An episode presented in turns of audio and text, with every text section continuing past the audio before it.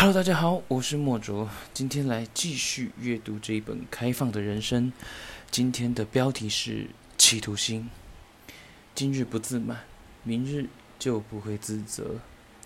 议员候选人之间正猛烈展开激烈的竞选活动。候选人某甲在他的竞选办公室到处打着盘算：我在第十七投票所可以得到四千票。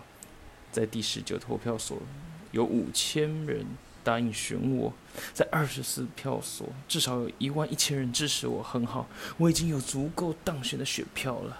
而在另一个竞选办公处，候选人某乙，呃，得知了以上的情况之后，十分高兴，他断定某甲必定落选，因为他犯了竞选的大忌。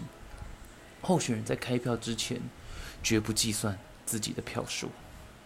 人生好比一场竞选，每个人都是候选人。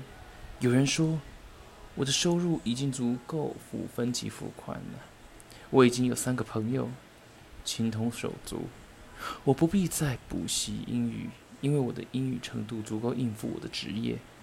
听，这就是在开票之前就计算选票。他将所有同伴。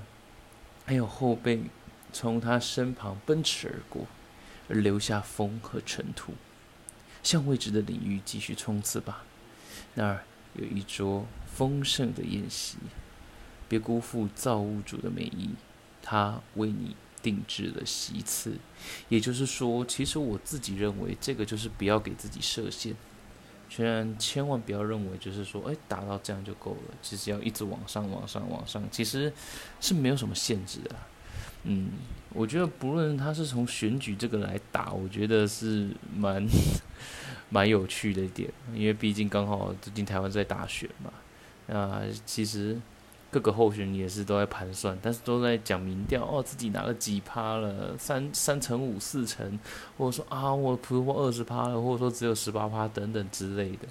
但其实我认为，他如果说单纯只是用选举这样比拟的话，我觉得用选举比拟跟用他前面有讲啊，就是用补习英文呢，就是说英文程度足够应付职业这件事情，我觉得有一些还是比较难的，因为。